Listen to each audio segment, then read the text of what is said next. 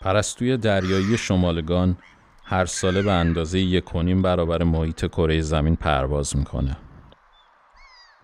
تنها دلیلی که تا الان برای توجیه این طولانی ترین مسیر مهاجرت در جهان عنوان شده وجود منابع غذایی بیشتر در مناطقیه که این پرستوها برای مهاجرت انتخاب می‌کنن.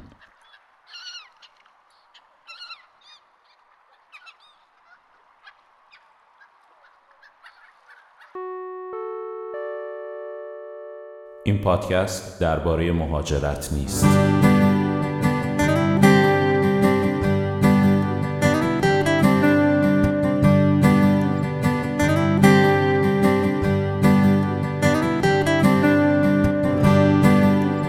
گره بر گره برزن ما گل خشکیده روز بخیر میگم به دوستان عزیزم در سالن پرواز. اول از هر چیز اجازه می‌خوام تشکر کنم از این همه محبت. پیامهای شما رو در فضای مجازی می‌خونم و انرژی می‌گیرم. و از این طریق می‌خوام یادآور بشم که در هر پلتفرمی که ما رو میشنوید لطفا subscribe کنید و نظراتتون رو برامون کامنت بذارید. و اگه فکر می‌کنید سالن پرواز می‌تونه برای کسی کمک فکری باشه حتما در معرفی کردنش کوشا باشید. دوم اینکه قرار یه سری اپیزود به اسم استاپ چنج با همکاری شما ضبط کنیم. موضوعش هم خیلی ساده است. چرا دوست دارید مهاجرت کنید و چرا دوست ندارید مهاجرت کنید؟ شما می‌تونید جواب این سوال رو به سادگی و در چند جمله به تلگرام سالن پرواز بفرستید. آدرس تلگرام هم هست at sign سالن underline پرواز. spell ش هم S A L O N underline P A R V A Z.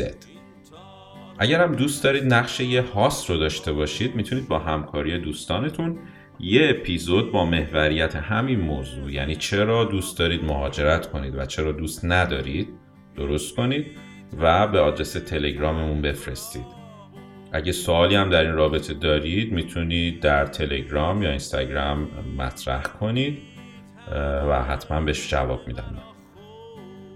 نکته سوم اختصاص داره به معرفی یه پادکست خوب و با کیفیت. من به شخصه از داستانهای مستند و مرموز خیلی لذت می‌برم. دوست خوبم پوریا فیروز نژاد پادکستی به اسم رسوا درست کرده که به جنبه های کمتر شنیده شده داستانهای واقعی می‌پردازه. مثلا در اپیزود مورد علاقه خودم اومده و به پشت پرده داستان فراماسونرها پرداخته. یا اینکه در مورد مومیایی شاه دخت هخامنشی موضوعی که در یه برهه زمانی خیلی سر صدا کرد ولی معلوم نشد آخر به کجا رسید افشاگری می‌کنه. می‌تونید با سرچ پادکست رسوا در اپهای پادگیر بهش دسترسی داشته باشید. دمت هم گرم پویا جان. خب بریم و به ادامه سالن نهم برسیم.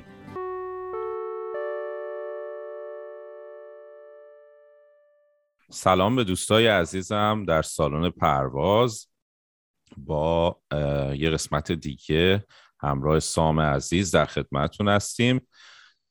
خب من خیلی صحبت نمی کنم و سام عزیز بگو چی شد؟ تو هواپیما بودی داشتی می‌رفتی سمت هلسینکی؟ بله. منم درود میگم خدمت همه دوستان و درود بر تو ای هاست پاک دامن. هاست پادکستی دیگه بالاخره. آره تا اینجا رفتیم که من از پکن سوار یه پرواز شدم به مقصد هلسینکی و با کولواری از خاطره و ناراحتی و اینا چین رو ترک کردم. خب پرواز مستقیم نداره فاصله خیلی زیاده. واسه همین ما یه استاپ نسبتا طولانی توی روسیه داشتیم فرودگاه مسکو. و تو پرانتز یکی از بدترین فرودگاهی هم بود که من بودم. یه فرودگاه علکی بزرگی از این ور تا اون ورش من داشتم با کلی چمدون 20 25 دقیقه میدویدم که پرواز بعدی رو از دست ندم و اینجور غذایی ها و از اونجا پرواز کردیم. در نهایت رسیدیم جایی که نزدیک به هلسینکی بود. حالا اینکه اصلا از کدوم سمت داشتیم به فرودگاه هلسینکی نزدیک می شدیم و نمی‌دونم. ولی حالا اصلا چرا مهمه؟ به خاطر اینکه ما پروازمون داشت ارتفاع کم می‌کرد. همونطور که آروم آروم داشت میومد پایین داشتن به ما توی بلنگو می‌گفتن که خب ما مثلا کمربنداتون رو ببندید اگر واضح نمی‌دونم صندلیتون رو برگردین به حالت نرمال. مثلا تا دقایق دیگه توی هلسینکی International Airport می‌خوایم فرود بیایم و اینا. بعد این هواپیما آروم آروم میومد پایین. من از چیز داشتم window seat داشتم بغل پنجره بودم. داشتم پایین رو نگاه می‌کردم. بعد پیش خودم می‌گفتم که اینا احتمالا به صورت اتوماتیک اینو پخش کردن. یعنی کسی میکروفون دستش نبوده و زود زدن دکمه play و. به خاطر اینکه اصلا زیر ما هیچی نیست. این کجا داره میشینه و چه اتفاقی داره میفته معلوم نیست. همه چیز سفید بود داره؟ نه من الان میگم زمین های کشاورزی و جنگل رو می‌دیدم. همه چی می‌دیدم غیر از باند یا فرودگاهی که قرار باشه هواپیما اونجا بشینه.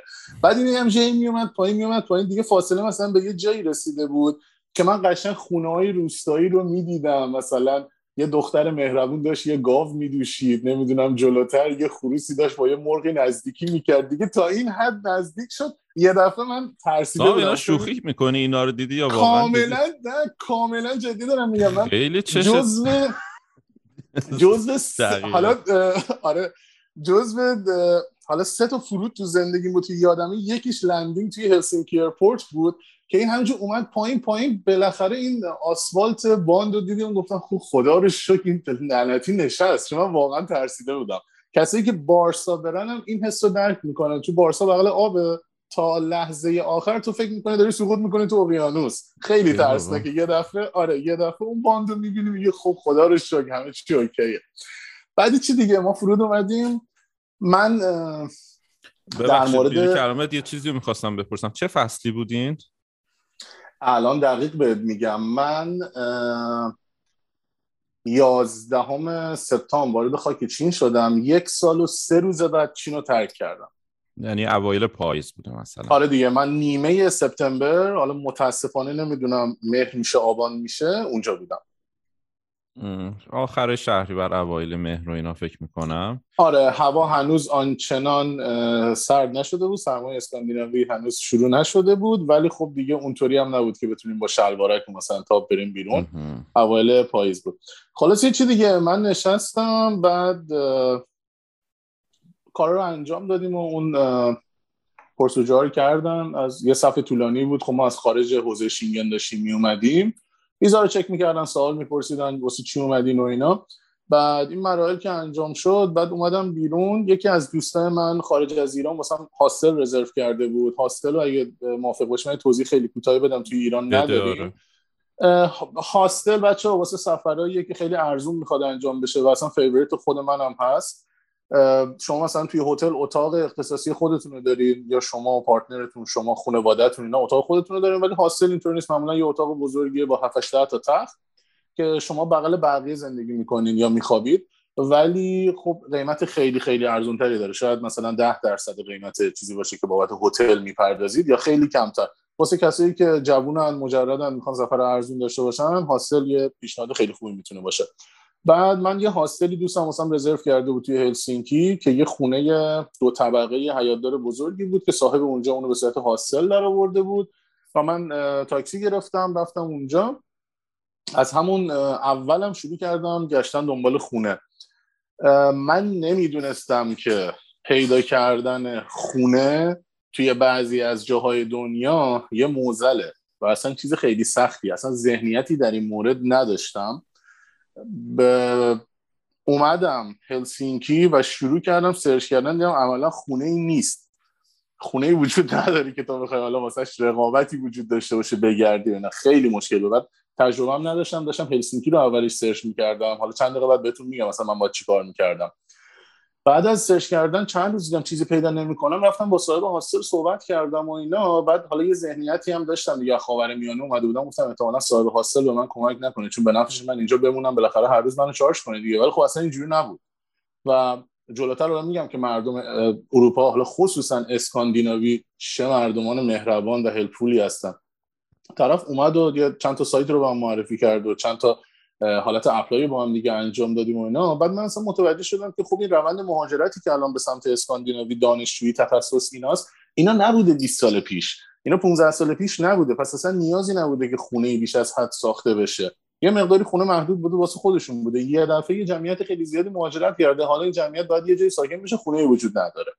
و مسئله دیگه هم که هست بچه ها شاید الان تو ایران بگن که خود خب چرا خونه ها خراب نمی‌کنن برج بسازن. اصلا همچین چیزی امکان پذیر نیست به خاطر اینکه با توجه به ارز خیابون تعداد افرادی که اونجا تردد می‌کنن تعداد پارکینگ هایی که وجود داره تعداد ماشینایی که بر اساس آمار میرون میاد اینا می‌تونن اونجا بالاخره همون چیزی که ایران بهش میگیم تراکم ما مثلا. دقیقا آره. اونجا توی ایران خونه رو خراب می‌کنن مثلا شهرداری سه یا چهار طبقه اجازه میده هشت طبقه می‌سازن. الباقیشو میرن تراکم میدن یا میرن ماده صد سند می‌گیرن. همچین چیزی توی اروپا اصلا امکان پذیر نیست. همون اول جلوی ساختو می‌گیرن تخریب می‌کنن. سرتون در نه بعد من متوجه شدم که اصلا توی هلسینکی من نباید دنبال خونه بگردم. من باید برم سابر هلسینکی اطراف هلسینکی. هلسینکی دو تا شهر داره نزدیکش به اسم وانتا و اسپو.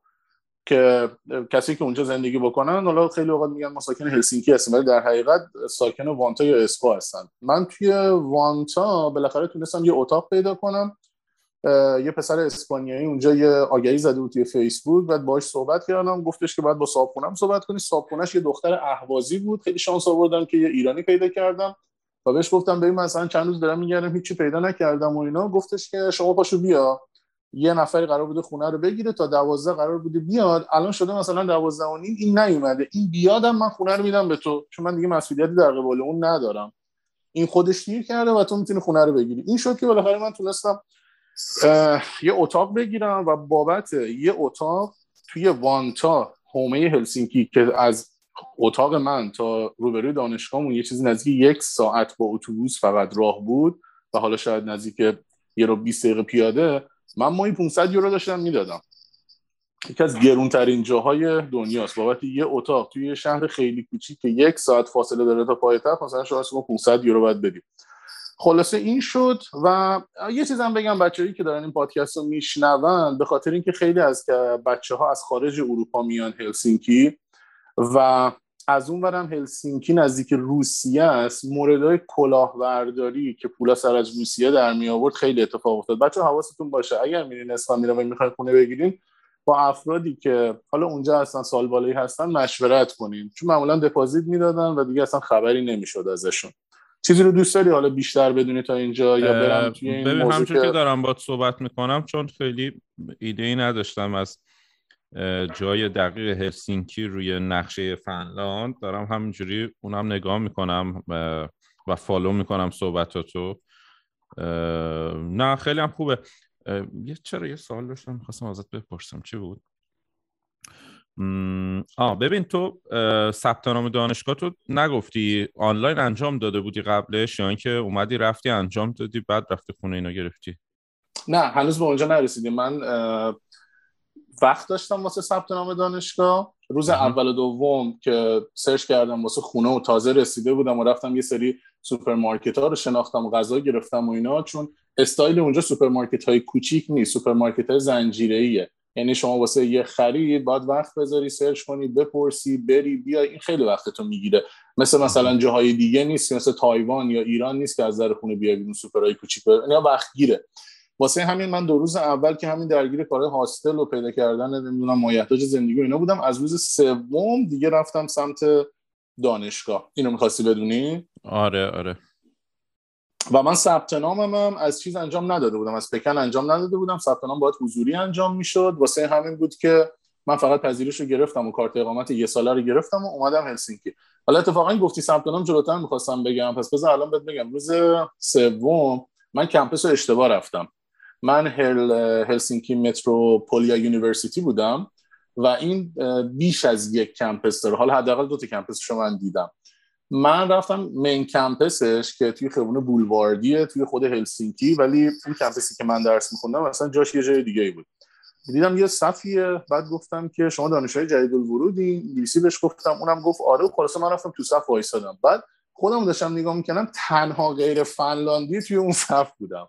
همه فنلاندی بودم. من یکی اونجا باور کن رفتی تو صف ادبیات زبان فنلاندی آره؟ خلاصه صفحه همینجوری می‌رفت جلو. اینا یه سری چیزایی می‌گرفتن میومدن بیرون رسید به من. من یه هلو انگلیسی گفتم و فلان. بعد اینا شروع کردن با من انگلیسی صحبت کردن. بعد کلی به من چیز میز دادن و اینا. من اومدم بیرون مثلا سیم کارت رایگان نمی‌دونم کد تخفیف فلان و اینا.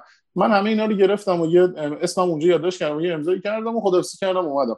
بعدم فهمیدم که اون campus اصلا دانشجو international نداره. اون campus مال خود فنلاندیاست. اونم مثلا یه جورایی حالت کمک های دولت به citizen های خودش بوده. یعنی کسی که می‌خوان درس بخونن یه سری support هایی می‌دادن که اینا اصلا مال international student نبوده. چون اصلا اومدم campus خودمون مثلا بچه‌ها می‌گفتن سیم کارت از کجا بخریم؟ گفتم سیم کارت چی بخریم؟ خب دانشگاه بهتون داده اینترنت نامحدود فلان. اینا تعجب می‌کردن. گفتم تو مطمئنی رفتی مثلا یه جایی اینا رو گرفتی؟ گفتم آره والا من دانشگاه بودم اینا کد نمی‌دونم تخفیف فلان دارم من فلان دارم.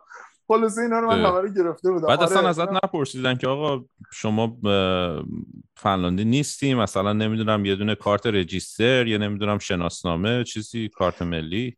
نه واسه اتفاقا خیلی سوال خیلی خوب پرسیدی چون الان واسه بچه ها خیلی عجیبه. کشورهای اسکاندیناوی اصل بر اعتماده و بسیار هم مردمان شریف و مهربانی هستن و مورد هم موردی نبوده که اینا بخوان تفحص کنن اینوستیگیت کنن ببینن چی بوده. من که خودم نمی‌دونستم جریان چیه. اینا هم فکر کردم من یه دانشجو جدیدم. مثلا حالا فنلاندی زیاد خوب نیست. اونا خوب همشون انگلیسی صحبت می‌کنن.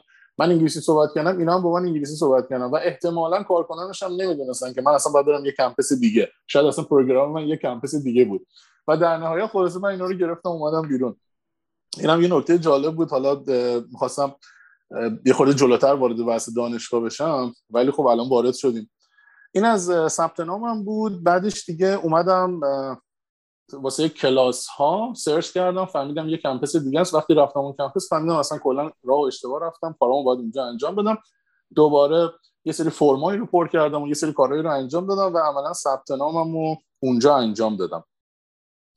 رشته ای که من میخوندم Construction and Real Estate Management بود که میشه ساخت و ساز و مدیریت بنگاهداری. این بحث بنگاهداری توی ایران که به صورت غیر تخصصی انجام میشه یا تحصیلاتش رو حداقل ما نداریم توی دانشگاه ها توی خارج از ایران یه تخصصه و خب مردم میرن درسشون می‌خونن و اینکه چطوری بتونن توی این market business کنن و یاد می‌گیرن. این چیزی بود که من اتفاقا خیلی هم دوست داشتم. یه چیزی بود که وارد بحث املاک می‌شدم رشته حالت management ی داشت. خیلی چیز خوبی بود اوایلش. ولی یه خورده که رفتیم جلو پله پله همینجوری یه سری اتفاقایی میافتاد که من مینی مینی تو ذوقم می‌خورد و شاخکام هم هی فعال می‌شد. مثلا سیستم آموزشی فنلاند اگه همین الان گوگل کنی فکر کنم یکی دو سال پیاپی که داره بهترین سیستم آموزشی دنیا شناخته میشه و همیشه جزو top 10 هست فنلاند. مثلا اینی که دارم بهت میگم من تو دویچه وله شاید خوندم که همین دو 20 20 باز دوره بهترین شد تو دنیا. در مورد من... ببخشید. منظور تو چه سطحیه؟ به طور کلی آموزش عالی. آموز... نه آموزش عالی دانشگاهی مثلا. نه نه. آموزش آموزش آموزش عالی نه. سیستم آموزشی از ابتدایی که شروع میشه تا مثلا تحصیلاتی که دارن. احتمال زیاد نباید تحصیلات عالیه وزنه سنگین این ارزش یابی باشه و احتمال بسیار فکر آره, آره. آره. منم همچین فکر می‌کنم. البته می‌خوام تاکید کنم ذهن اینجا نباید بره سمت آمریکا. یا همچین کشوری به خاطر اینکه اونا دانش مطمئنا بهترین دانشگاه دنیا اونجان. توی انگلیس و آمریکا ولی خب تعداد دانشگاه خیلی زیاده و اونا هم وقتی که بیان توی آمارگیری اون موقع دیگه اونجوری نمیشه که فکر می‌کنیم. ولی مثلا توی کشوری مثل آلمان که الان من هستم شاید دانشگاهی نباشه که مثلا تاپ 10 باشه یا تاپ 20 باشه. ولی میانگین سطح دانشگاه ها خیلی بالاست به خاطر اینکه دانشگاه خصوصی کمه و دانشگاه دولتی رو دولت داره نظارت می‌کنه و یه سری قواعدی روش اعمال میشه که در نهایت به یک سطح قابل قبولی می‌رسه. حالا اینا رو بعدا من از کسایی شنیدم که از آمریکا واسه تحصیل میومدن آلمان. می‌پرسم شما اینجا چیکار دارین؟ اصلا واسه چی اومدین؟ وقتی واسه توضیح می‌دادن یه مقدار افقام بازتر شد در مورد این قضیه که چه اتفاقی داره میفته حالا در مورد سیستم آموزشی فنلاند بخوام بهتون بگم یه موردش اینه که حضور غیاب اجباریه. خب تو ایران هم اجباری بود تو چین هم اجباری بود ولی توی آلمان چنین چیزی نیست. و الان وقتی که من توی سیستم آموزشی آلمان تحصیل کردم اینو خیلی چیز مسخره و مزخرفی می‌دونم. حضور در کلاس چرا باید اجباری باشه؟ اگه اون استاد قشنگ تدریس کنه و بفهمه که داره چیکار می‌کنه خب بچه ها ترغیب میشن میان اونجا. بالاخره دانشجو اومده که وقت گذاشته که می‌خواد یه چیزی رو یاد بگیره دیگه. و یعنی می‌رفت بازار آزاد یه کاسبی رو واسه خودش شروع می‌کرد. اینکه داره اونجا وقت می‌ذاره می‌خواد یه چیزی یاد بگیره. تو استاد اگه داری کارتو خوب انجام میدی می‌تونی دانشجو رو جذب کنی. اگه دانشجو نمیاد سر کلاس مشکل از خودته یا از تایتل درسه. یا حالا تنبلی دانشجو هم می‌تونه باشه مطمئنا. ولی من با این سیستم مشکل داشتم. و خلاصه ما هشت صبح بعد می‌رفتیم اونجا سر کلاس و حاضری می‌زدیم و بعد دوباره یه تایم استراحت وسطش واسه نهار داشتیم و دوباره بعد از اون بعد می‌رفتیم حاضری بزنیم و اینا. خب خیلی اذیت کننده بود. کلاس ها رو هم که خودمون انتخاب نکرده بودیم. اونا در حقیقت یه schedule یه timetable چی بهش میگن؟ برنامه درسی به ما داده بودن که ما مجبور بودیم اونا رو بریم انجام بدیم و این یه مقدار واسه خودم خسته کننده بود. بعد خلاصه یه خوردی که گذشت مثلا من دیدم که یک یه استاد پیش میاد که دو تا درس ما رو داشته باشه. نه اینکه یه بار این اتفاق پیش بیاد. من می‌دیدم مثلا دو سه تا چهره هستن که واسه 6 تا کورس دارن میان به ما درس میدن. اینجا هم همینطوریه. اینجا هم زیاد دیدم اینو. من اونجا رو نمی‌دونم نمی‌خوام در موردشم حالا بگم به خاطر اینکه الان بهت میگم چه نتیجه گیری واسه خودم داشت. و این درسایی که مثلا استاد یک سان داشت زیاد درسایی نبودن که حالت تخصصی باشن. مثلا اینطوری نبود که طرف بیاد فیزیک تدریس کنه یا بیاد یه بحثی رو مثلا توی مکانیک سیالات یا یک زبان خاصی رو توی برنامه نویسی یه همچین چیزی نبود. اینا دروسی بود که اگه من کلاس هم نمی‌رفتم می‌تونستم خودم بشینم بخونم. حالت مثلا روزنامه‌وار بشینم بخونم. مثلا نیازی نبود یه نفر بیاد اینا رو واسه من توضیح بده. بعد کم کم به این نتیجه رسیدم که شاید اصلا این رشته توی این دانشگاه ایجاد شده که با این دانشجوی international بتونه جذب کنه و روند internationalization خود دانشگاه رو بهبود ببخشه. که بعدا توی رنکینگ واسش خوب باشه بتونه بودجه بهتری بگیره چون همچین مزایایی داره تعداد دانشجوی اینترنشنال وقتی توی دانشگاه میره بالا. خلاصه حس کردم که من چیز جدیدی در حال یاد گرفتن نیستم اینجا. و این اون چیزی نبوده که من می‌خواستم. اینو هی آروم آروم که می‌رفتیم جلو واسم بیشتر هی ثابت می‌شد و ثابت می‌شد. و اینجا حالا می‌خوام یه چیزی بهتون بگم. واقعا نباید گول title رشته رو خورد. الان شما که اسم خیلی دم کن بود دیگه. Construction and Real Estate Management. یعنی Real Estate Management هم باز یه چیزی بالاتر. تو هم بساز هم بیا توی مدیریت املاک. میشه مثلا یه چیز دانالد ترامپ بساز یعنی. آره. ولی قضیه اینه که وقتی میری تو بطنش می‌بینی که اینجا چیزی قرار نیست یاد بگیری و صرف داشتن این مدرک قرار نیست که تو مثلا آینده درخشانی داشته باشی خب میگه من واسه چی باید این کارو بکنم؟ یه بنده خدایی بود دوست من بود. مدیریت نفت نمی‌دونم هم اکتشاف هم استخراج در یکی از دانشگاه مالزی میخون من اون موقع مهاجرت نکرده بودم. اواخر ساله بود که ایران بودم. بهش گفتم پسر تو فارغ التحصیل بشی نون تو روغنه که گفت نه بابا خبری نیست فارغ التحصیل ما بیکارن. اینم می‌خوام به بچه‌ها بگم که دارن گوش می‌کنن گول title رشته رو صرفا نخورید. یا من یادم موقعی که search می‌کردم توی نروژ یادم نیست دانشگاه یه رشته بود project management. که گفتم آقا چی بهتر از این دیگه؟ مدیریت پروژه رو میرم می‌خونم و بعدش میشم یه مدیر و حقوق خیلی بالا و فلان و اینا. چند سال پیش از طریق یکی از کسایی که اونجا درس می‌خونه یا فارغ التحصیل شده بود شنیدم که اصلا اینجوری نیست. به خاطر اینکه شما اینکه manager باشی باید native اول اینکه باید citizenship اون کشور رو داشته باشی در بسیار از مواقع. این که مشکل اوله. مشکل بعدی اینه که باید native اون کشور باشی. باید زبان فرهنگ ها عادت ها نرمای اجتماعی باید اینا رو بدونی. و تا اینا رو ندونی نمی‌تونی مدیر موفق باشه. علاوه بر اون کسی که پاسپورت ایرانی دارن اینا مشمول بسیاری از تحریم ها هستن که اصلا نمی‌تونن این مشاغل رو در نهایت داشته باشن. پس اینجا بچه ها اصلا و ابدا گول title رشته ها رو نخوریم بریم بگردیم توی ApplyAbroad گوگل کنیم توی سایت های دیگه forum های دیگه گروه های تلگرامی که هست و متوجه بشین در نهایت آیا کارایی لازم رو برای شما اون رشته داره یا نداره. اگه یاد باشه تو اپیزود قبل یه چیزی هم در مورد بحث سکوی پرتاب می‌خواستم مطرح کنم. چون توی ایران حداقل تا 7 سال پیش خیلی مد بود. آقا پاشیم بریم مالزی مالزی سکو پرتابه. پاشیم بریم ترکیه ترکیه سکو پرتابه. سکوی پرتاب بستگی به تلاش خودتون داره. موقعیت هایی که خودتون می‌خواین برای خودتون ایجاد بکنید و رشته و دانشگاهی که هستید. یعنی اینطور نیست که حتما وارد کشور بشید و یه گارانتی داشته باشید که بعدش یه آینده خوبی در انتظار شخصی باشه. یا مثلا حتما بتونه به اروپا یا آمریکای شمالی برسه. بله مطمئنا تعداد کنفرانس های بین المللی بیشتره مطمئنا لینک های بین المللی بیشتره. وقتی از ایمیل اون دانشگاه استفاده کنید موقعیت های بیشتری در, در انتظار شماست در مقایسه با دانشجویی که داخل ایرانه. ولی شما باید ازش استفاده کنید صرف رفتن به یک کشور سکوی پرتاب نیست. اگر یک وکیل یا یک مؤسسه داره بهتون میگه اینجا یه مقداری داره غلو می‌کنن دوست آره چیزی اضافه کنی؟ آره من دوست داشتم در مورد اون مسئله project management چون که رشته خودم هم هستش نه دقیقا project manager و project management رشته خود من نیست اما شغلم الان به قولی title شغلیم میشه chief project manager یعنی که مسئول estima- estimation و management یه سری پروژه ها هستم که مثلا با یه سری دیگه project manager و estimator توی گروهمون داریم. با اونا رو در حقیقت راهنمایی می‌کنم و اون اکیپو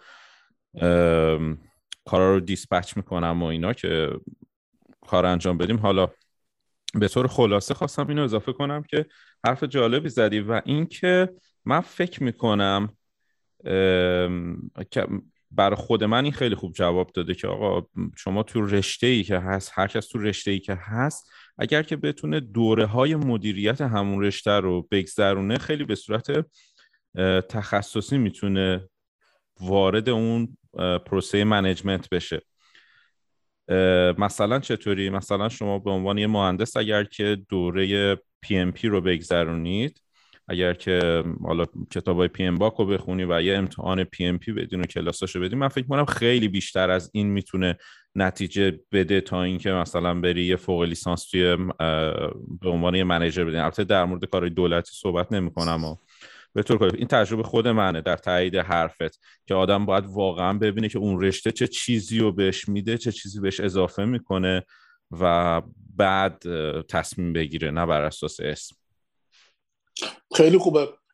حالا این پادکستمون که هدف مشخصی داره یه تاپیک مشخصی رو داریم دنبال می‌کنیم. ولی اگه بتونیم یه گریزه خیلی ریزی بزنیم بچه‌ای که دارن گوش می‌کنن بتونن از این اطلاعات استفاده کنن خیلی خوب میشه. و اگه این اطلاعات خصوصا در حصار زمان نباشه مثلا این چیزی که حالا الان می‌خوام بگم اینطور نیست که مثلا پنج سال دیگه اینطور نباشه. ببینید بچه ما نیتیو نیستیم.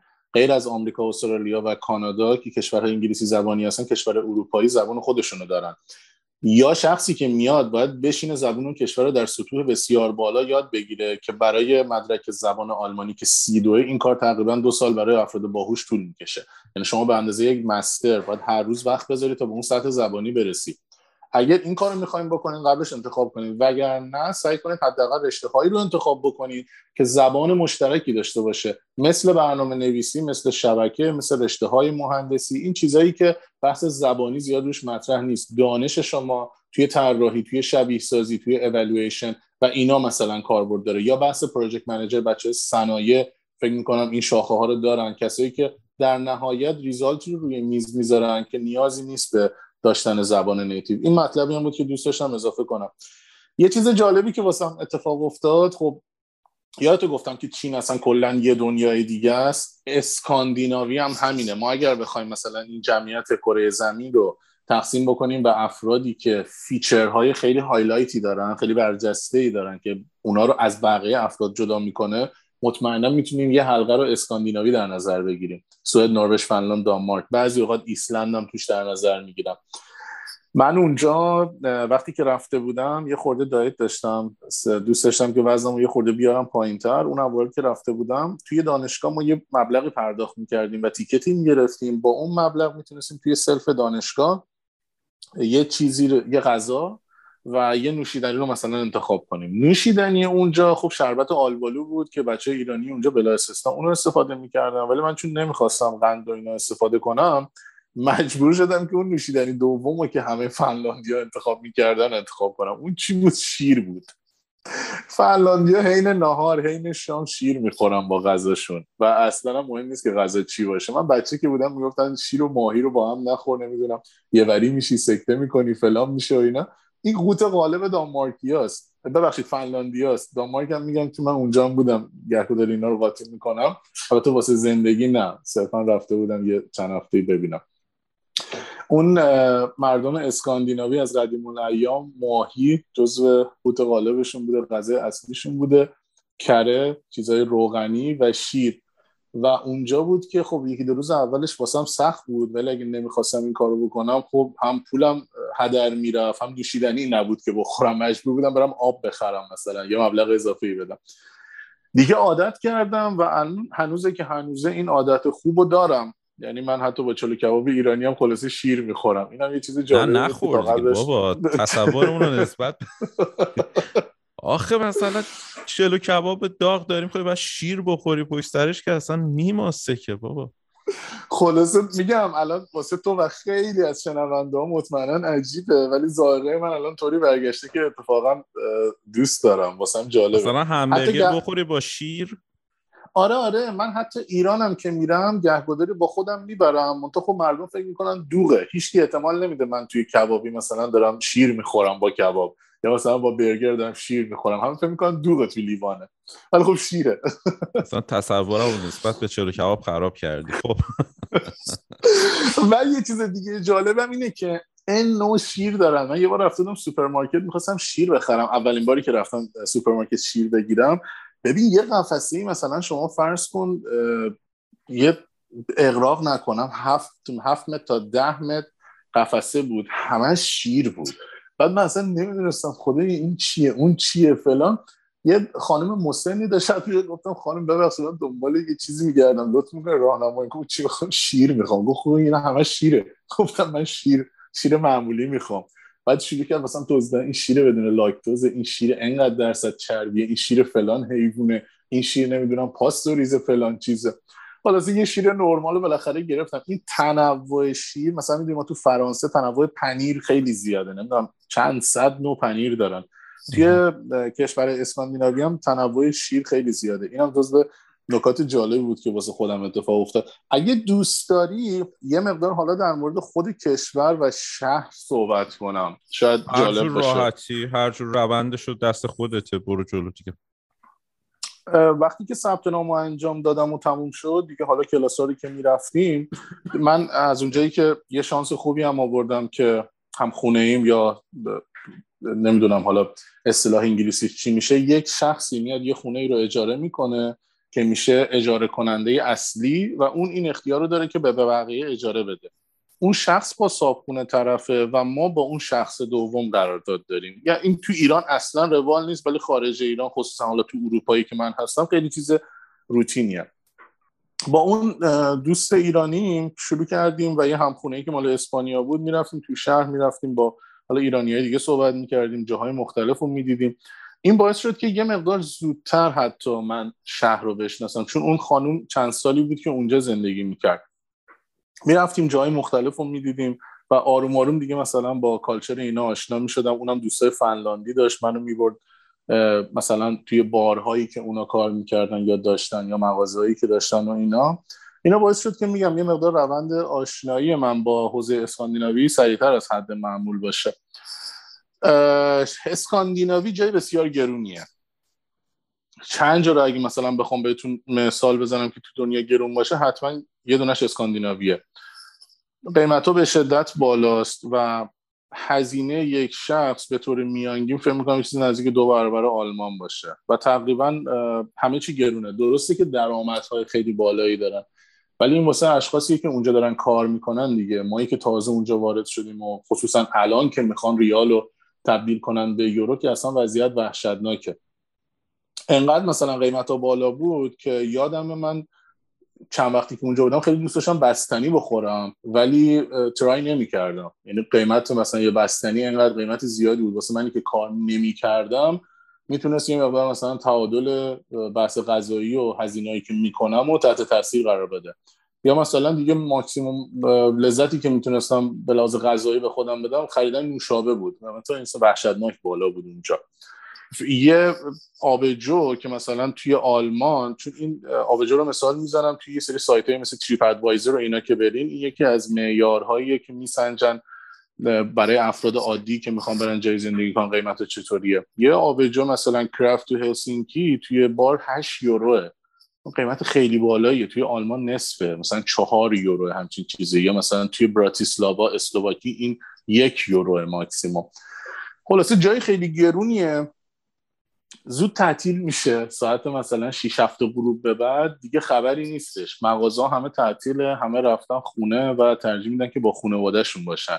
یعنی اون شلوغی که مثلا شبای ایران داره مردم میان بیرون یا حالا مثلا شبای پکن داشت که ما می اومدیم بیرون همچین چیزایی عملا وجود نداره. یه خیابونی باشه واسه مثلا nightlife یا زیست شبانه همچین چیزی وجود نداره. پاساژا اینا هم همشون دیگه مثلا توی آلمان حالا 8 9 میبندن ولی اونجا دیگه 6 7 همه جا تعطیل بود. اینم یه چیزیه که واسه مایی که عادت نداشتیم اذیت کننده بود یه مقدار.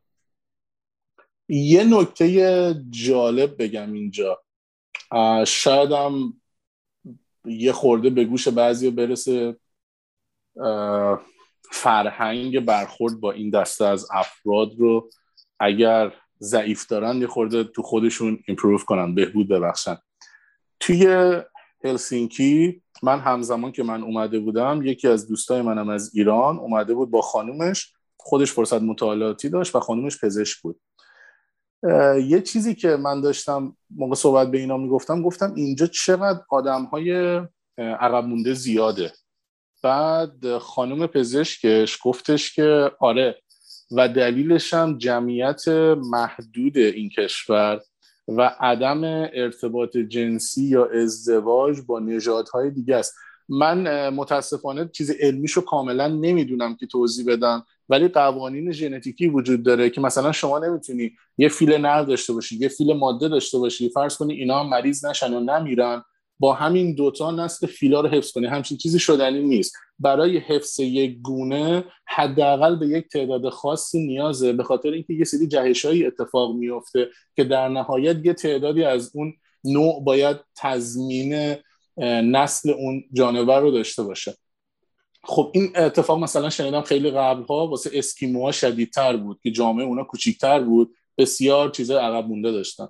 خب یکی از چیزایی که توی هلسینکی جلب توجه می‌کنه اینه به نسبت شهرهای دیگه بیشتره اون قسمت صحبتم که گفتم دوست دارم فرهنگ عمومیمون در مورد این قضیه بالا بره اینه که درسته که تعداد اینها بیشتره و می‌تونه یه دلیل علمیش این باشه ولی می‌خوایم به این قضیه دقت کنیم که اینا تو جامعه دقیقا همین رو می‌خواستم اضافه کنم بله. بعد از بله. صحبتات که خودت گفتی اگر دولت ها نتونستن موقعیت های اپورتونیتی هایی رو فراهم بکنن که افراد معلول یا افرادی که بحث عقب ماندگی های این چنینی دارن وارد جامعه بشن بهتره که یه مقدار تمرکزشون رو بالا ببرن. و اگر ما شهروندان نتونستیم طوری رفتار کنیم که جامعه محیط امنی واسه این افراد باشه یه جای کارمون به شدت میلنگه. و باید برگردیم یه ریویوی داشته باشیم و حداقل یه گوگل بکنیم چند خط در موردش بخونیم که چطور باید رفتار کنیم که یه جامعه محیط بهتری واسه همه افراد باشه. اینم دوست داشتم اضافه کنم مطلبی بود که واسه خودم خیلی مهم بود. چیز دیگه ای که در مورد اسکاندیناوی واسم جلب توجه می‌کرد انگلیسی صحبت کردنه. همه انگلیسی صحبت می‌کنن. اصلا نیازی نیست که تو قبل از اینکه مکالمه رو به انگلیسی شروع بکنی ازش بپرسی که شما می‌تونید انگلیسی صحبت کنید یا نه. از بچه 5 6 ساله من صحبت کردم. تا پیرمرد پیرزن واقعا 80 90 ساله انگلیسی رو بسیار خوب همشون صحبت می‌کنن. حتی از خودشون که پرسیدم گفتن به خاطر اینکه فیلم های انگلیسی زبان رو ما بدون دوبله می‌بینیم توی تلویزیون با زیرنویس مثلا Finnish می‌بینیم یا با گهگداری اصلا زیرنویس هم نداره. این باعث میشه که حالت passive learning داره دیگه. یه بچه چطور زبان رو یاد می‌گیره؟ اینا هم از بچگی چون یه چنین حالتی دارن انگلیسی رو خیلی خوب صحبت می‌کنن. تا مدت ها و همه حوزه اسکاندیناوی همینه. تا مدت ها فکر می‌کردم که بیشترین جامعه صحبت کننده به زبان انگلیسی غیر native هستند حوزه اسکاندیناوی که خیلی برام جالب بود. توی فکر کنم یورونیوز بود داشتم میخوندم که اولیش هلنده. من متاسفانه تا الان هلند نبودم ولی شنیده بودم انگلیسیشون خوبه. فکر نمی‌کردم در حد مردم اسکاندیناوی باشه. 98 درصد 98 خوردی درصد از مردم هلند انگلیسی رو خیلی fluent خیلی روون صحبت می‌کنن. مال اسکاندیناوی هم احتمالا باید درصد همین حوالی باشه چون اونا هم اصلا مشکل زبان انگلیسی نداشتن و اینم هم جالب بود. ببین یه چیزی یه سوالی که همیشه تو ذهن من هست از اطلاعات پایینم میاد اونم اینه که توی کشورهای اسکاندیناوی آیا هر کشوری مثلا کشور سوئد و کشور فنلاند زبوناشون خیلی با هم متفاوته یا اینکه نه بله. یه ریشه داره. خیلی با هم متفاوته. ریشهش رو نمی‌دونم اینکه بخواد زبون یه ریشه داشته باشه. منم توی این قضیه علم کافی رو ندارم. ولی زبان ها زبان های متفاوتیه و اینطور نیست که شما بگی یه سوئدیش مثلا می‌تونه Finnish متوجه بشه یا صحبت کنه. اینم از کجا اینقدر مطمئن میگم؟ توی مثلا فنلاند ما مهد کودک های سوئدی داریم. که مثلا افراد ترجیح میدن خب بچه که Finnish رو توی جامعه یا از پدر مادرش یاد می‌گیره انگلیسی رو هم که به اون طریقی که توضیح دادم اینقدر خوب یاد می‌گیره اینو میفرستم مهد کودکی سوئدی که سوئدی رو هم نیتیو بشه و یاد بگیره. و برعکسش مثلا توی سوئد هم هست احتمالا که مهد کودک های مثلا حالت فینیش یا دانیش باشه.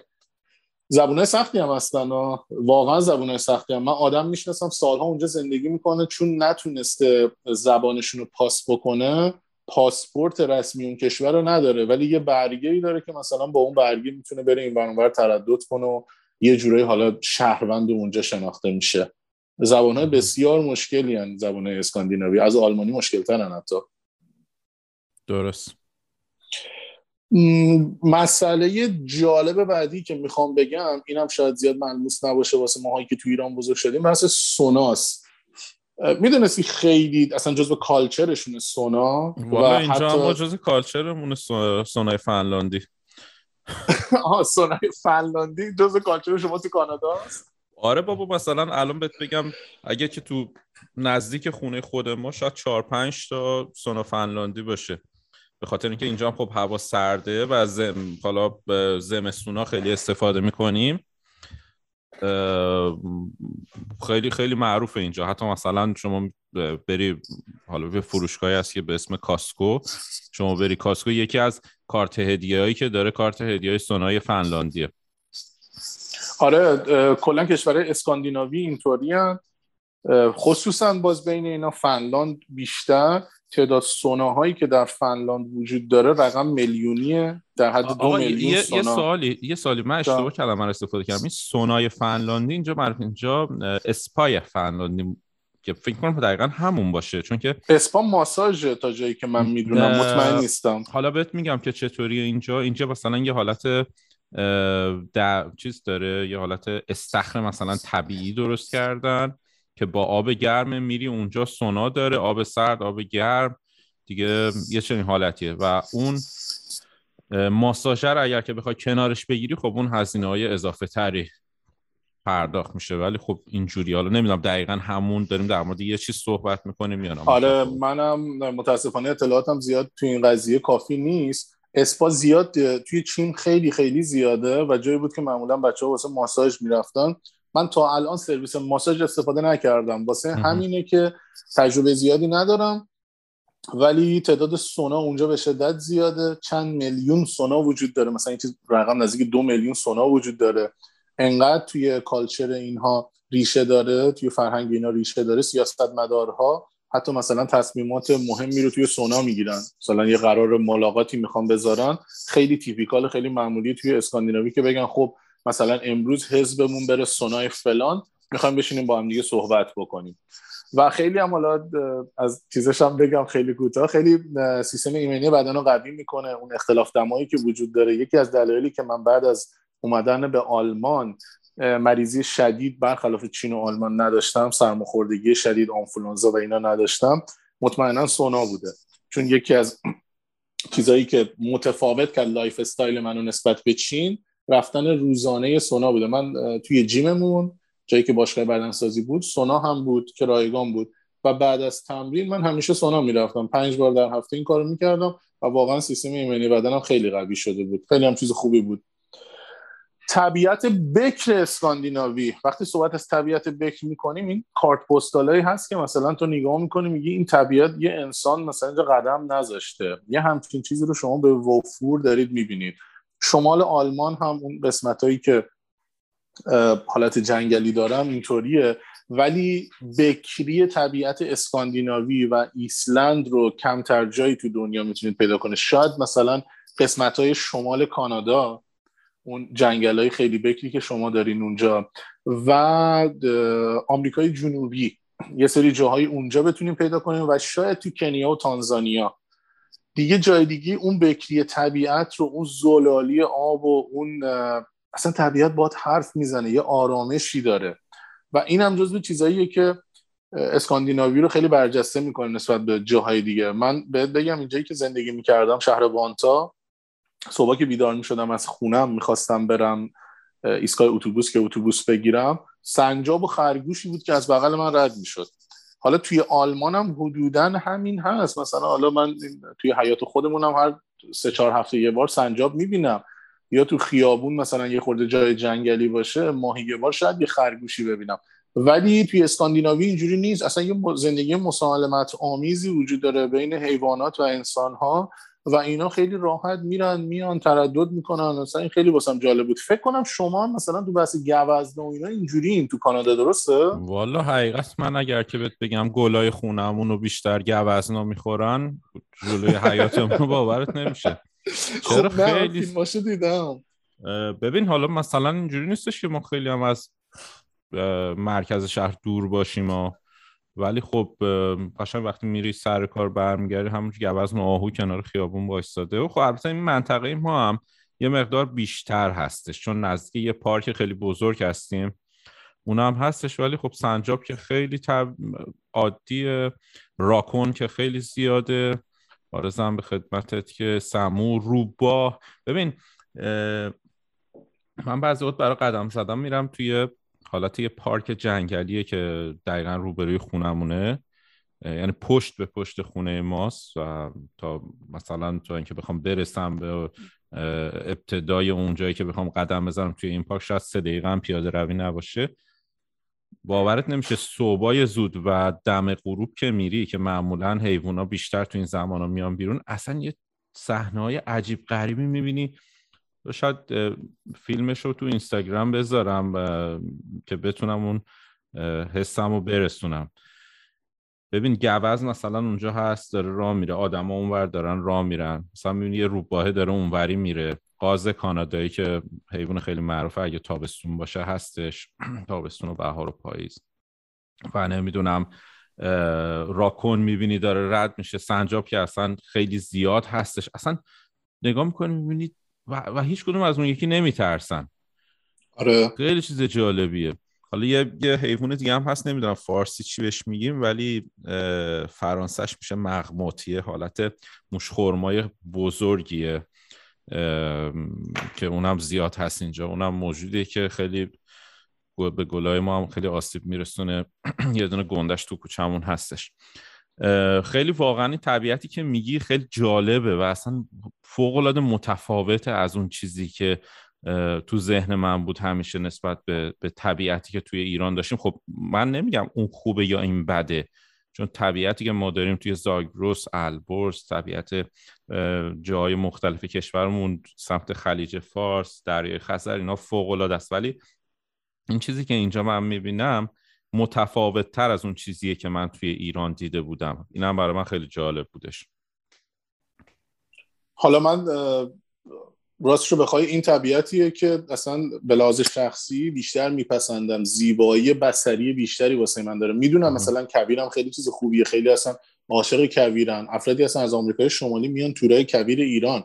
ولی خب زیاد برای من به شخصه جذابیت نداره. ولی اون طبیعت بکری که الان تو داری در موردش صحبت می‌کنه یا من توی اسکاندیناوی دیدم اون چیزی که واقعا به من آرامش میده.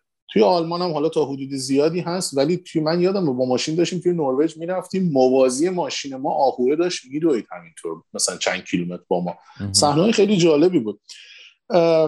کشورهای اسکاندیناوی شفافیت خیلی بالایی دارن و جزو کشورهایی هستن که درصد فساد توشون خیلی پایینه. فساد مالی و اینا بسیار پایینه توشون به نسبت کشورهای دیگه. این هم یه نکته جالبیه. حالا تا چند سال پیش حتی افرادی که توی نروژ بودن دسترسی به درآمد همدیگه داشتن. خیلی جالبه نه؟ مثلا این حالت ما فکر می‌کنیم پرایوسی رو به هم می‌زنه و اینا. ولی اینم باز یه مقاله بود که تو دویچه وله خوندم. تا چند سال پیش سایتی وجود داشت که شما اسم و فامیل شخص رو می‌زدی و حقوق اون شخص رو می‌تونستی ببینی. الان چند سالیه بنا بر دلایلی که حالا خودشون بهتر می‌دونن باز هم افرادی که citizen نروژ هستن می‌تونن این کارو بکنن. اما شما می‌تونی ببینی که درآمدتو کیا چک کردن. می‌زنه این شخص این شخص این شخص مثلا اومد درآمد شما رو چک کرد. حتی یادم چند وقتی پیش که دوستام از آلمان apply کرده بود واسه PhD که دکترا داشت در اون رشته. مقالات خوبی داشت نمره زبانش خوب بود. همه فاکتورهای لازم رو داشت. برای postdoc بود. ببخشید فوق دکترا داشت می‌خوام و این رد شد. توی فنلاند بود یا دانمارک بود. یه ایمیلی اومد. نه از این ایمیل های automatic. سلام خیلی ممنون. مثلا لطف کردید. شما رو اولویشن کردیم. ارزیابی کردیم. کاندیدای خوبی بودید ولی متاسفانه باید بگیم که position رو نتونستیم به شما بدیم. position داده شد به آقای اسم کاملش نوشته بود. و امیدواریم شما موفق باشید خب همچین چیزی تو آلمان که اصلا به هیچ عنوان نیست. خیلی اوقات هم جوابا رو اصلا جواب رد رو دیر میدن یا مثلا با یه ایمیل automatic میدن. ولی این جالب بود که دوست من میگه من اسم اون آقا رو رفتم توی ResearchGate و LinkedIn search کردم. دیدم یه پاکستانیه که دو تا دکترا داره در اون رشته. و یکیش هم از CAS بود China Academy of Science که من یکی از دوستای خوبم اونجا اتفاقا درس می‌خوند.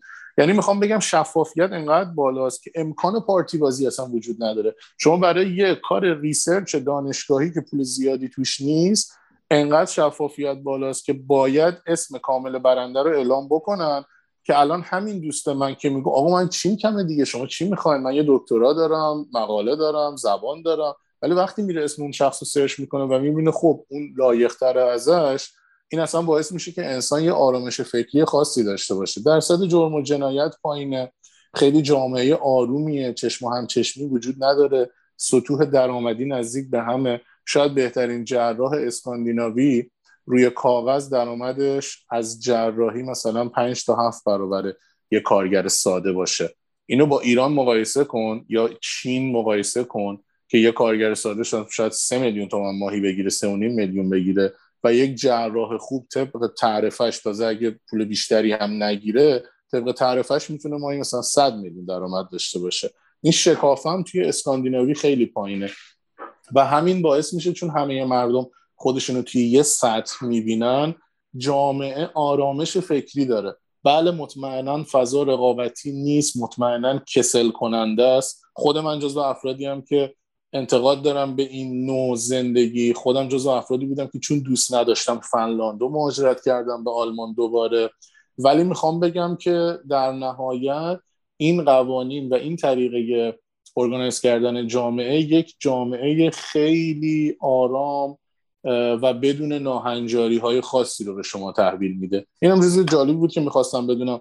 اینترنت محدوده. واقعا اون موقع دلم میسوخت واسه بچه‌ای که پول نمی‌دونم فلان اپراتور می‌دادن هزار تومن هزار تومن.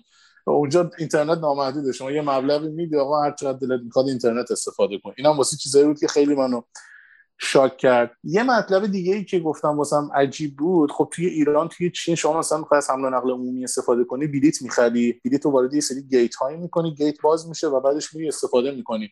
توی اروپا حالا آلمان و من فنلاند اولین بار دیدم اینطوری نیست.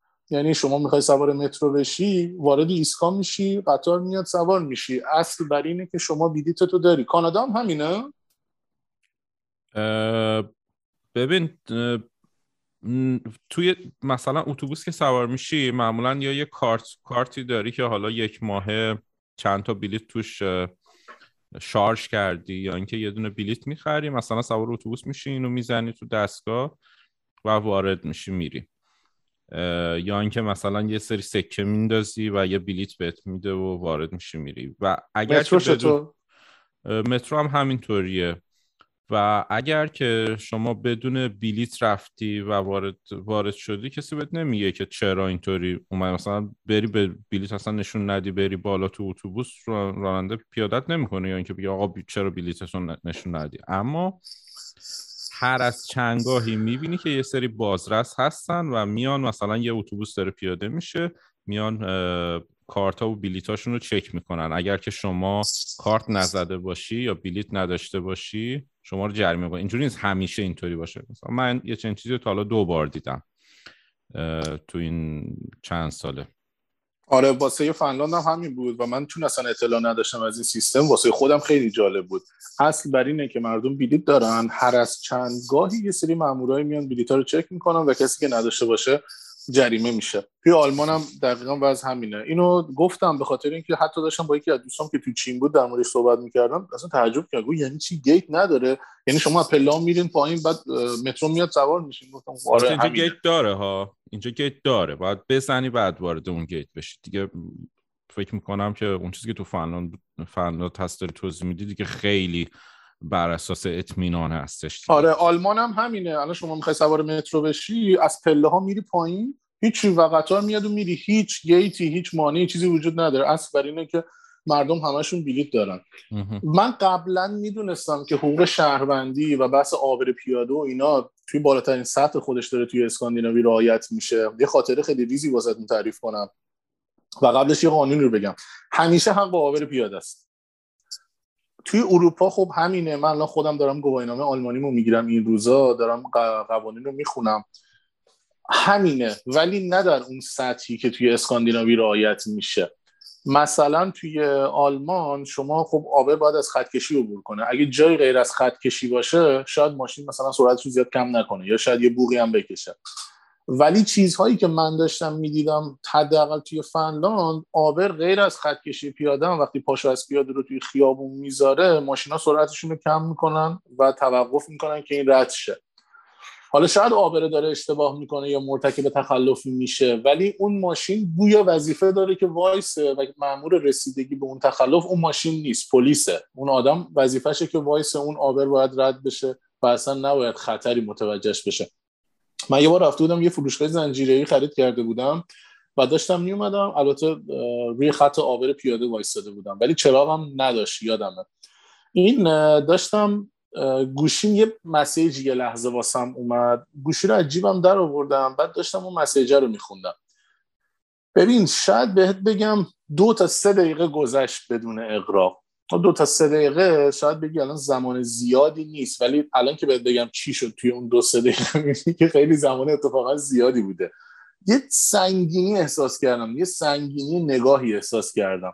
سرم آوردم بالا دیدم یه مرسدس بنز مدل قدیمی مثلا 1980 1990 یه پسر دختر جوون توش نشستن. اتفاقا پسرم از این تیپایی بود که شبیه تتلو کلا خالکوبی بود صورتش و پریسینگ داشت و اینا. دخترم از این تیپای اینجوری بودن. بعد این پسر اصلا با یه ناراحتی و خشمی داشت منو نگاه می‌کرد. جریان چی بود؟ من حواسم نبود. یه پامو گذاشته بودم رو خط آبه این نه می‌تونست بره نه می‌تونست بوق بزنه. این وایستاده بود. حساب کن با یه فاصله مطمئن وایستاده بود و من این حق داشتم که یه پامو بذارم اونجا و این باید انقدر وای میستاد تا من برم. اصلا یه چیزی بود که من نمی‌تونستم اون موقع درکش کنم همچین چیزی رو. که می‌خوام بهتون بگم تا این حد داره را اصول رانندگی رعایت میشه اونجا. کلا در مورد حمل و نقل عمومیش می‌خوام بگم. توی آلمان هم حمل و نقل عمومی به نسبت خوب ایران کلا خاور میانه. تو من ترکیه و اینا هم بودم. خیلی بهتر سر وقتتر منظورم بیشتر اینه. ولی بدون اقراق با تاکید میگم بدون اقراق شما ساعتتون رو می‌تونید با اتوبوس های هلسینکی تنظیم کنید. یعنی اگه گفته ده و پنجاه دقیقه موقعی که شما اتوبوس رو می‌بینید ده و پنجاه و یک دقیقه نیست مطمئنا. من بیشترین تأخیری که اونجا دیدم شاید نزدیک مثلا سی ثانیه بود واسه یه اتوبوسی. مثلا قرار بود ده و پنجاه دقیقه بیاد مثلا ده و پنجاه دقیقه و سی ثانیه اومده بود. می‌خوام بگم حمل و نقل عمومیش هم یه همچین استایلی داره. واقعا جز بهترینا بود. اینم جز نکاتی بود که واسم خیلی عجیب بود. در حالت کلی اگه بخوام بهتون بگم خیلی مردم ساکتی داره. من اون یک ساعتی که تو اتوبوس بودم از وانتا تا دانشگاه توی اون یک ساعت سکوت مطلق بود اتوبوس. اصلا فکر می‌کردید بیمارستان اینجا اینا حرف نمی‌زنن. حتی با خودشون هم زیاد صحبت نمی‌کنن. خیلی مردمان معدبی داره مردمان معخوز به حیا و نجیبی داره و مهربان. الان که دارم باهات صحبت می‌کنم تا امروز 22 تا کشور رو رفتم و جوری هم مسافرت کردم که قشنگ وارد جامعه باشم. جایی که توریستا میرن واسه غذا معمولا من نمیرم. میرم جایی که مردم محلی میرن. یا مثلا جایی که خونه اجاره می‌کنم جایی که مردم محلیان بیشتر. واقعا حالا نمی‌خوام بگم جای دیگه چوب می‌گیرم دنبالت می‌کنن همچین حرفی نمی‌خوام بزنم. ولی اون گذشت و اون وقاری که در مردم اسکاندیناوی دیدم هنوز جای دیگه نتونستم تجربه کنم. یعنی اگه شما مثلا یه تخلفی رو مرتکب بشی ما با ماشینمون چند وقت پیش رفته نروژ چند تا اشتباهی ما خیابون یه طرفه رفتیم. چند جا رو اشتباه پیچیدیم. این بیچاره خب متوجه میشن توریست دیگه لبخندی فقط می‌زنن. مثلا همچین کاری رو جای دیگه بکنی تو آلمان حداقل طرف یه انگشت وسط نشون میده. یا مثلا تو ایران امکان داره یه پاراجور پرت کنه ولی همچین چیزی رو تو اسکاندیناوی نمی‌بینه. حالا باز اگه دوست داری در مورد چیز خاصی از اون جامعه بدونی به هم بگو که من اونجا رو بیشتر توضیح بدم. نه هر جوری که خودت فکر می‌کنی همونطوری ادامه بده.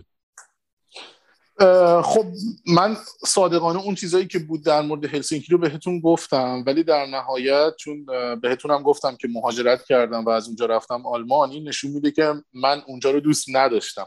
این یه combination ی یه ترکیبی از رشته دانشگاهیم بود از دانشگاهی که من توش تحصیل می‌کردم و از خود جامعه. دلایل رشته و دانشگاه رو براتون توضیح دادم که چرا من رشتم رو دوست نداشتم اونجا و چرا دانشگاه رو دوست نداشتم.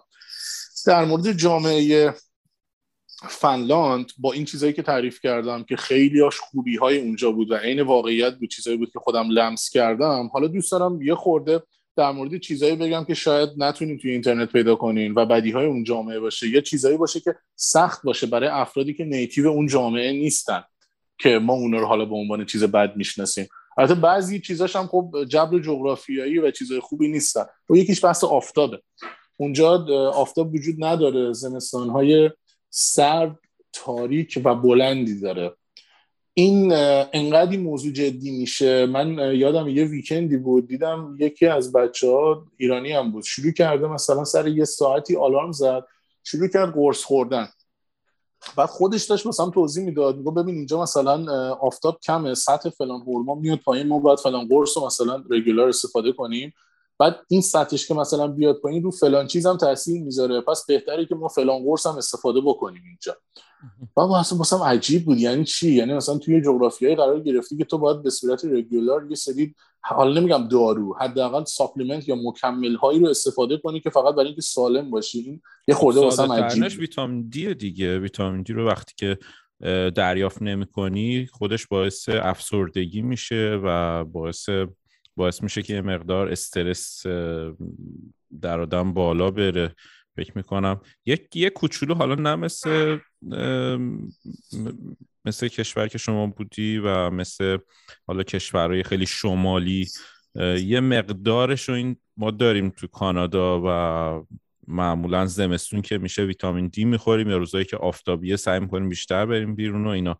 اینو متوجهم که چطوری داری میگه؟ فکر می‌کنم همون ویتامین دی یا چیزای دیگه هم حتی هستش در مورد ویتامین های دیگه هم این مسئله صادقه. آره من میگم اطلاعی ندارم. اونقدرم زیاد نموندم که خوشبختانه بخوام مطلع بشم در مورد چیزایی که اونها داشتن اینجا بخواد برسه دیگه رفتی دیگه آره. آره من دیگه اون آلارمه تو ذهنم زده شده بود که اوکی رشته اینجوری و دانشگاه اینجوری و دیگه حالا داشتم مشکلاتی از جامعه رو می‌دیدم که خودمو نمی‌تونستم باش آداپت کنم. و این باعث شد که فکر کنم بخوام برم. یکی از دوستان کوله خریده بود. بعد توی کوله مثلا بروشور داشت نمی‌دونم کاور ضد بارون داشت چیزای مختلف داشت. میگفتش که یه قطعه مثلا فرض کن 10 سانت در 10 سانت بود حلبی. ما هر چی فکر کردیم با خانومم نتونستیم فکر کنیم نتونستیم به نتیجه برسیم که این چه کاربردی داره. آخرش هم مثلا چند یکی دو هفته اینو نگه داشتیم و انداختیمش دور. بعد یه روز استاد دانشگاهمون داشت صحبت می‌کرد می‌گفت اینجا مثلا شما کوله می‌خرین یه سری رفلکتورایی توش هست که باستاب دهنده نوره. شما اینو باید آویزون کنی به کولت که زمستون که هوا تاریکه تو روز داری مثلا خیابون رد میشی ماشین تو رو نزنه ببینه. می‌خوام بگم یه همچین چیزیه.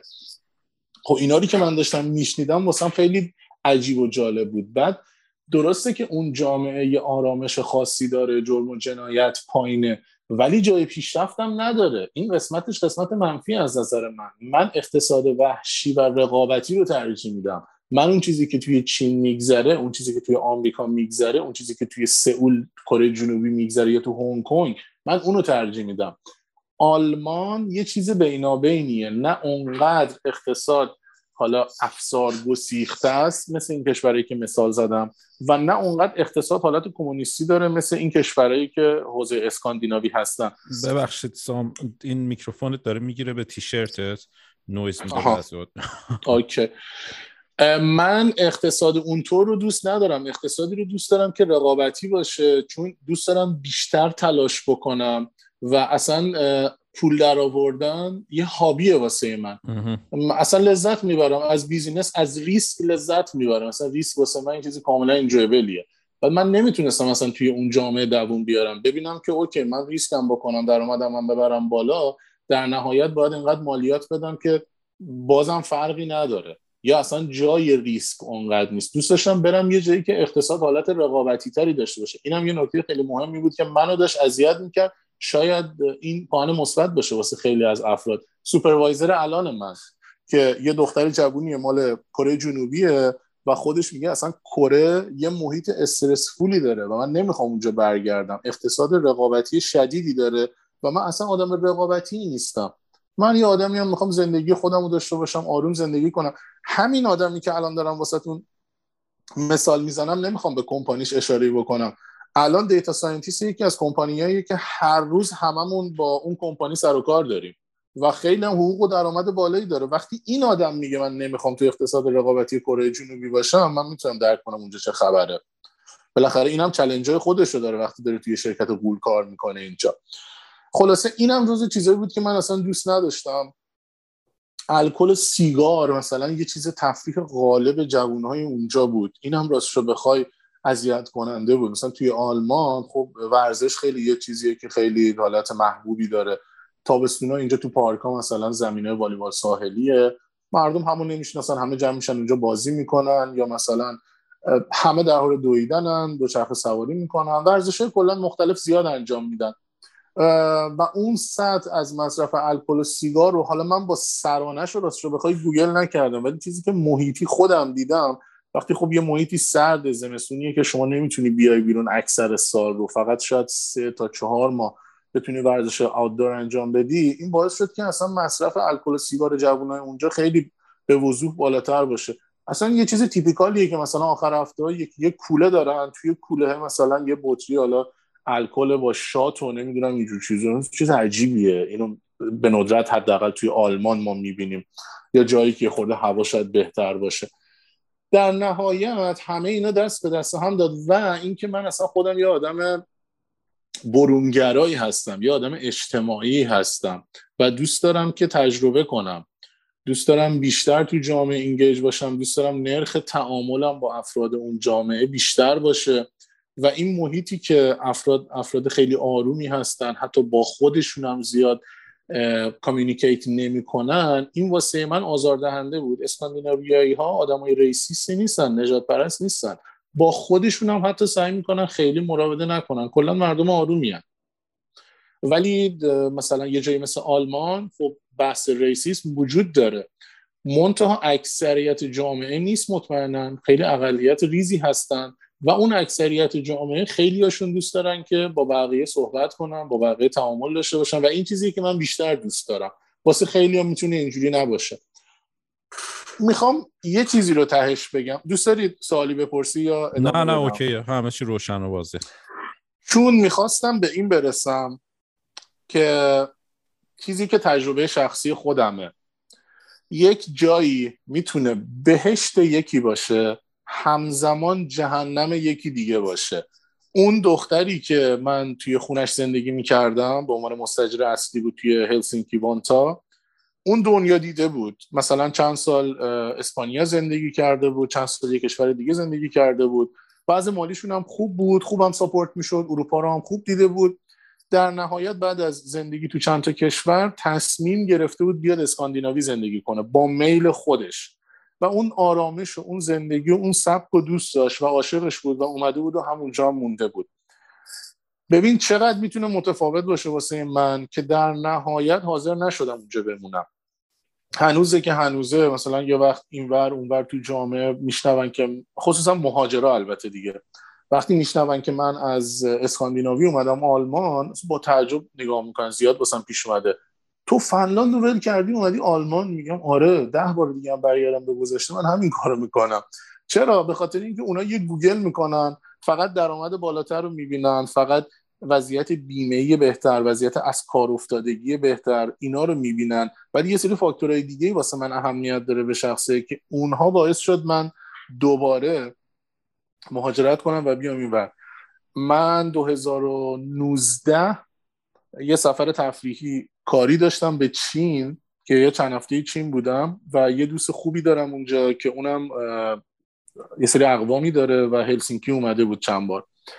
بهش گفتم که من اگه قرار باشه از ایران مهاجرت بکنم هلسینکی آخرین جایی خواهد بود که من غیر از ترکیه حاضرم توش زندگی کنم. حالا این تفاوتشون فقط بحث پاسپورتشونه. یعنی ارزش به خاطر ارزش پاسپورت و یعنی زندگی برای من توی ترکیه لذت بخشتر از زندگی توی اسکاندیناویه. ولی اگه همه چی همه فاکتورها رو بخوام در نظر بگیرم citizenship از کار افتادگی و و و و و.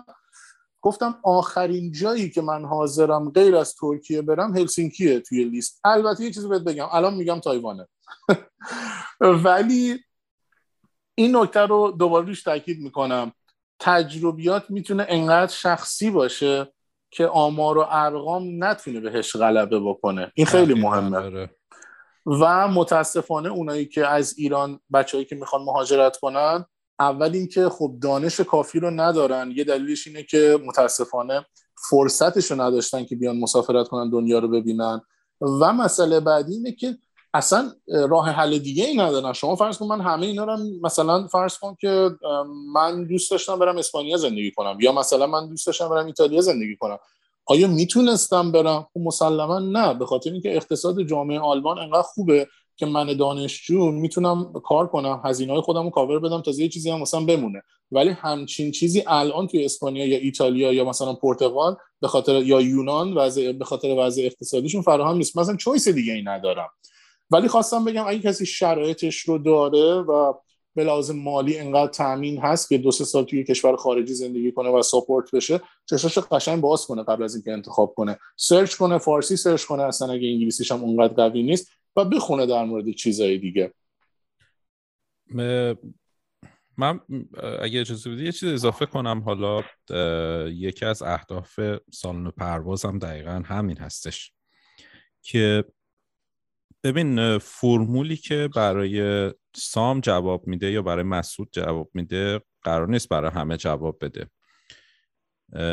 و ما اینجا هستیم که از تجربیاتمون صحبت کنیم در مورد تجربیاتمون بگیم و اون قسمتی که فکر می‌کنیم برای ما می‌تونه موثر باشه از صحبت های مثلا سام دریافت کنیم و یه جوری فرمولش رو برگردونیم و به خودمون بخورونیمش.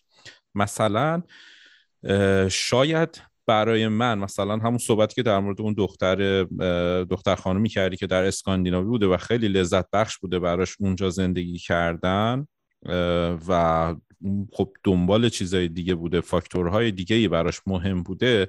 من فکر می‌کنم که اگر ببینیم اون دنبال چی بوده و چه فاکتورهایی داشته و تو دنبال چی بودی و چه فاکتورهایی داشته همونجوری که صحبت کردی خودت می‌تونیم چی؟ از هر کدومش یه چیزایی بگیریم و بگیم که خب این برای من اینش مهم بوده. به قول تو مثلا اونجا کشور آرومتریه اینشورنس بهتری داره درآمد شاید بالاتر باشه سطح درآمد و تمام اینا ازش. اما برای تو حوصله سربره. یا مثلا من هیچ وقت نمی‌تونم برم توی کشوری که این همه ماه خورشیدی وجود نداره زندگی کنم. می‌دونی؟ یه مسئله شخصی برای من. شاید برای یکی دیگه اصلا مهم نباشه. گفتم این وسط یه گریزم بزنم و بگم که این صحبتی که داریم می‌کنی رو ما چطوری می‌تونیم تو سالن پرواز ازش استفاده کنیم؟ مخصوصا برای کسایی که در حال مهاجرت کردن هستن و می‌خوان تصمیم بگیرن که کجا برن و چطوری مهاجرت کنن. آره نکته درستی رو اشاره کردی و بحثش در نهایت این بود که من متوجه شدم که من نمی‌تونم تو این جامعه بمونم و حتما باید از اینجا برم. خب من یه اکسپ آلمان داشتم همونطوری که تو اپیزود قبل گفته بودم و سفارتم موافقت کرده بود با ویزای آلمان من ولی من کار هلسینکی که درست شده بود پاس نبرده بودم که ویزا روش بچسبونم. اومده بودم سمت هلسینکی و دیگه حالا الان باید پاسپورتم یه جوری میرسوندم سفارت آلمان توی پکن که ویزای آلمان رو واسم بچسبونم یه دوست خوبی داشتم و پاسپورت رو در نهایت آها من اومدم آلمان. اومدم آلمان فکر می‌کردم با اون کارت اقامتی که توی فنلاند دارم منو ثبت نامم می‌کنن. و اصلا ثبت نامم نکردن. گفتن ویزای تحصیلی که برات صادر شده باید روی پاسپورتت باشه. یعنی من تو خاک آلمان بودم. اونجا ویزام پاسپورتم و فرستادم چین چیز بسیار عجیبیه. چون من الان به زرس قاطع میگم دیگه این کارو نمی‌کنه مدرک شناسایی رو پست نمی‌کنه تا جایی که من می‌دونم. ولی من اونجا از رفتم دی اصلا خبر نداشتم. اونجا کارمندش از من گرفت و یه بالا پایینی کرد نگاه کرد و رسیدش رو به من داد. این دی کرد پکن. یکی از دوستام رفت سفارت بعد و خب من خیلی توصیه کرده بودم بهش که هر سوالی پرسیدن راستشو بگو. حالا خودت می‌دونی باید اینجور بود و دروغ گفتن یا اشتباه گفتن اطلاعات تبعات داره خصوصا توی آمریکای شمالی و اروپا. گفت گفت اگه پرسیدن کجایی چی بگم؟ گفتم راستشو بهشون بگو. بعد رفت سفارت آلمان این پاسپورت رو بهشون تحویل داد. گفتش که آره من خب این چیز رایجیه پیکاپ کردن پاسپورت اصلا چیز عجیبی نیست. کسی دیگه حتی آژانس هواپیمایی می‌تونه این کارو واسه انجام بده. کارمنده پرسید که خب خودش کجاست؟ دوستان گفت خودش آلمانه.